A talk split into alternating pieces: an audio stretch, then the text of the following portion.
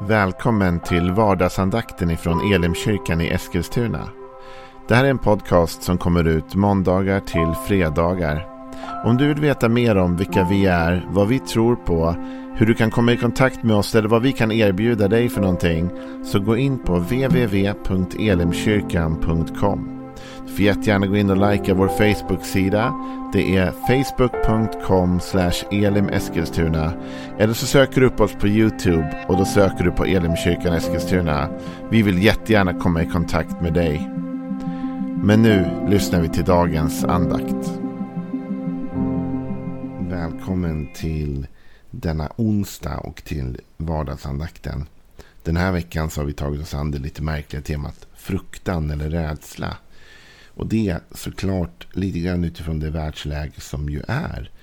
Där vi alla på ett eller annat sätt just nu säkert känner en oro åtminstone på något plan. Det vore ju nästan märkligt om vi inte gjorde det. Det är ju mycket som händer i världen och vi vet inte exakt åt vilket håll allting kommer att svänga. Eller vilka vägar allting kommer att ta. Men Bibeln har mycket att säga om rädsla och hur vi bör förhålla oss till den. Och också hur vi kan tänka för att liksom ändå underlätta i de här stunderna. Och idag tänkte jag ta med dig till ett Jesusord som kan tyckas nästan märkligt först och kanske svårsmält. Så vi får ta lite tid att landa i det. Men för att förstå det Jesus säger i sin undervisning så vill jag läsa även liksom själva uppbyggnaden till Jesu undervisning. Så vi ska läsa från Lukas kapitel 12. Vi ska börja redan från den första versen för att få lite perspektiv. Under tiden hade människor samlats i tusental så att de höll på att trampa ner varandra. Jesus vände sig först till sina lärjungar och sa Akta er för fariseernas surdeg, hyckleriet. Det finns ingenting gömt som inte ska komma i dagen och ingenting dolt som inte ska bli känt. Därför ska också det som ni sagt i mörkret bli hört i dagsljuset och det som ni har viskat i enrum ska ropas ut från taken. Jag säger till er som mina vänner, låt er inte skrämmas av dem som kan döda kroppen men sen inte kan göra mer. Jag ska tala om för er vem ni ska frukta. Frukta honom som kan döda och sedan ha makt att kasta ner i helvetet. Ja, jag säger er, honom ska ni frukta. Säljs inte två sparvar för två kopparslantar. Men ingen av dem är glömd av Gud. Och till och med hårstråna på ert huvud är räknade. Var inte rädda. Ni är mer värda än aldrig så många sparvar. Det finns mycket i den här texten som är lite små, svårsmält, får man väl säga. Men hur kommer de ens in på det här samtalet om fruktan och rädsla och död? Vet du, den här texten började med, det var därför jag ville läsa det, att det var människor hade samlats i tusentals. Det var ju alltid stor uppståndelse kring Jesus. Visst, ibland mötte han människor en och en, absolut. Eh, och ibland så var han ju ensam i sina lärjungar. Men vid flera tillfällen så var det mycket folk runt Jesus. Här är det tusentals människor runt Jesus. Och när det kommer så mycket folk samman kan det ibland bli lite kaotiskt. Och här blev det kaotiskt. Det står till och med att de höll på att trampa ner varandra. Det måste blivit en oerhört hetsk stämning. Kanske inte för att det egentligen var så mycket aggression i luften. Men det var någon form av press eller tryck som gjorde att alla de här människorna blev uppjagade, stressade. Och så började man nästan bara springa över varandra. Och det där kan ju bli oerhört farligt. Kanske vart lärjungarna lite skräckta, rädda. Kanske kände de det här är obehagligt. Vi har inte kontroll på den här mobben, liksom, på det här folket. Just nu känner vi att vi, vi kan inte styra de här tusentals människorna och de till och med nästan skadar varandra här nu. Hur ska vi hantera detta? Och så kommer det en sorts rädsla in i deras liv. Tänk om jag blir nedtrampad. Tänk om det händer mig något. Tänk om jag dör. Och då börjar Jesus tala till dem. Och det finns mycket här som Jesus säger som är värt att verkligen reflektera kring. Det första är att Jesus talar till dem som till sina vänner. Han säger, jag säger till er som är mina vänner. Så Jesus talar förtroligt till dem, men också ärligt med dem. Precis som man bör tala till en vän. Jesus säger sanningen. Jesus säger hur det är och Jesus talar också med dem om det de är rädda för i stunden. Och Jesus möter deras rädsla. Och det tycker jag är starkt. Tänker den oro du och jag har just nu. Vad den än kan vara på för plan. Här var lärjungarna kanske rädda för att det varit en sån hetsk stämning och folk sprang över varandra och skadade varandra. Du och jag är rädda för andra saker idag. Men Jesus mötte dem i deras rädsla och talade till dem direkt om deras rädsla. Har ni är rädda för att dö? Nu ska jag säga någonting om det. Så då tänker jag, det är det vi får be Jesus om. Att Jesus kommer och möter oss i vår rädsla och talar till oss i vår rädsla. Alltså i det vi känner just nu, i de känslor vi har, de tankar vi har, den oro vi bär. Där kan Jesus faktiskt tala till oss. Och han säger till dem, låt er inte skrämmas av de som kan döda kroppen men sedan inte kan göra mer.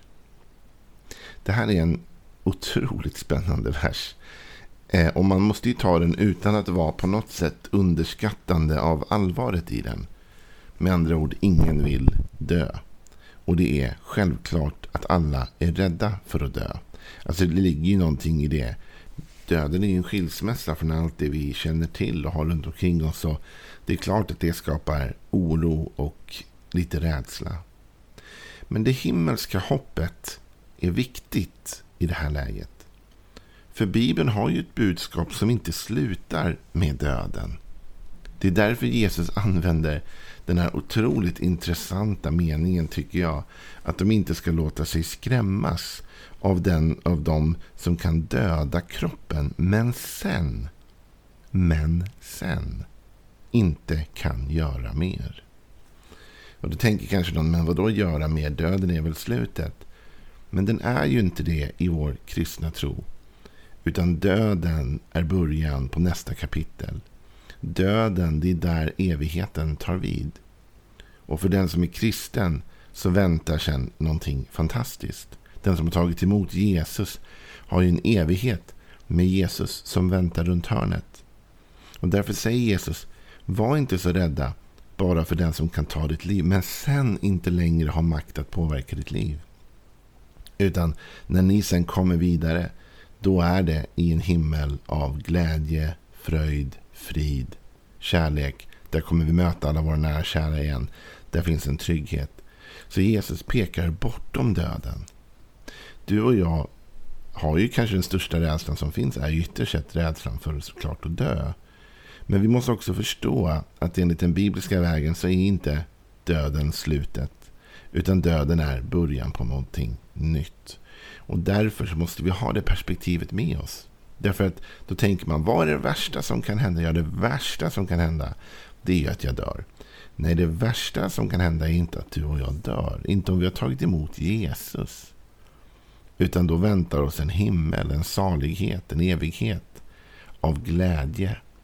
Till och med är det så att Paulus kommer till en punkt i sitt liv där han säger det vore bättre för mig att få bryta upp och, och lämna nu. Men för er skulle är det bättre att jag är kvar, säger Paulus. Så han väljer att han vill fortsätta leva för deras skull. Men på ett personligt plan så kände han redan medan han levde, Paulus, att nu längtar jag vidare till nästa kapitel i mitt liv. Så jag förstår att det är en oro och den är genuin. Och det är inte ett raljerande över den som har en dödsskräck eller dödsoro, för det är verkligt. Men däremot så är det en insikt om att enligt Bibeln är döden inte slutet. Och Jesus säger du behöver inte främst vara rädd för den som kan ta ditt liv. Utan för den som kan påverka din evighet. Det är den personen du bör frukta. Därför det är där det verkliga värdet ligger. I det som har evigt värde.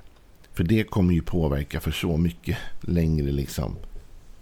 Det kommer verkligen påverka. Så Jesus talar rakt och ärligt till dem som hans vänner. Var inte rädda för bara att dö. Utan tänk längre. Se helheten. Se att jorden på livet är kort hur vi än vrider och vänder på det. Men sen väntar en evighet. En evighet där det inte finns något hat och mörker och våld och död och sjukdom. Och ingen sorg, utan bara härlighet. Jesus säger att det är honom de ska frukta som sen kan kasta ner i helvetet. Men så säger han, säljs inte fem sparvar för två kopparslantar. Men ingen av dem är glömd av Gud. Och till och med hårstråna på ert huvud är räknade. Var inte rädda. Ni är mer värda än aldrig så många sparvar. Vet du, Jesus, han svänger ändå tillbaka det. Han säger inte så nu lämnar vi det här. Utan han säger jag fattar att ni är rädda. Okej. Okay? Men ni behöver egentligen inte vara rädda för döden. För döden är inte slutet. Men sen säger han. Ändå är det så att man köper fem sparvar för två koppar slantar. Liksom. Och Gud har koll på dem alla fem. Och så säger han, och på er är till och med hårstråna räknade. Jesus visar att Gud har koll på ditt liv. Och Gud har koll på mitt liv. Han vet till och med hur många hårstrån vi har.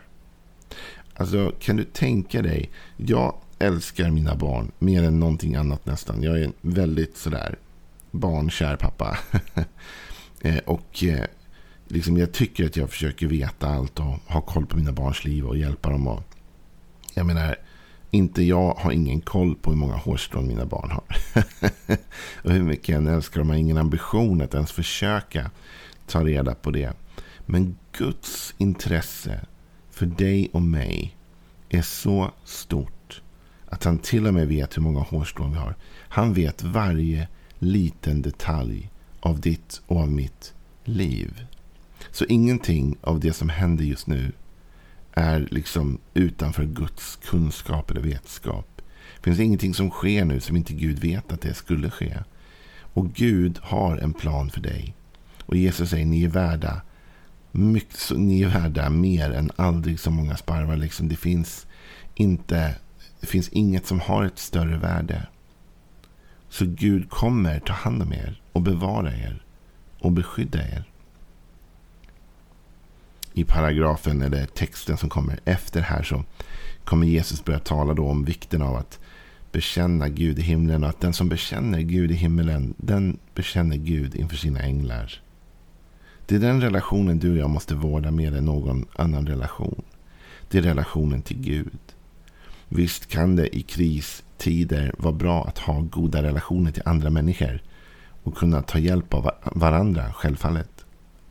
Men den bästa relationen du och jag kan investera i och bör investera i är relationen till vår himmelske far.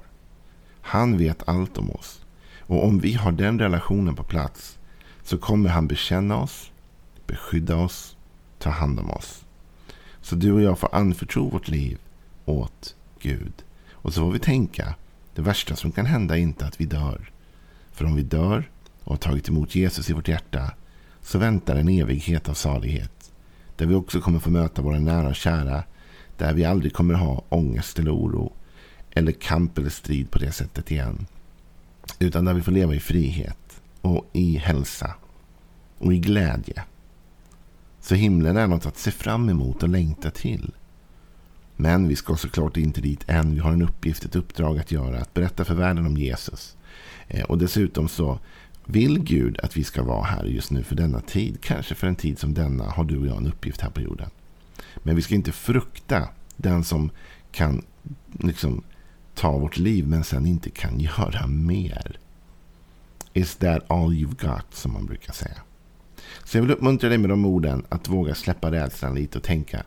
finns faktiskt en himmel och Gud han har koll på mig. Han har till och med räknat mina hårstrån. Han vet exakt var jag är, när jag är där och vad jag behöver.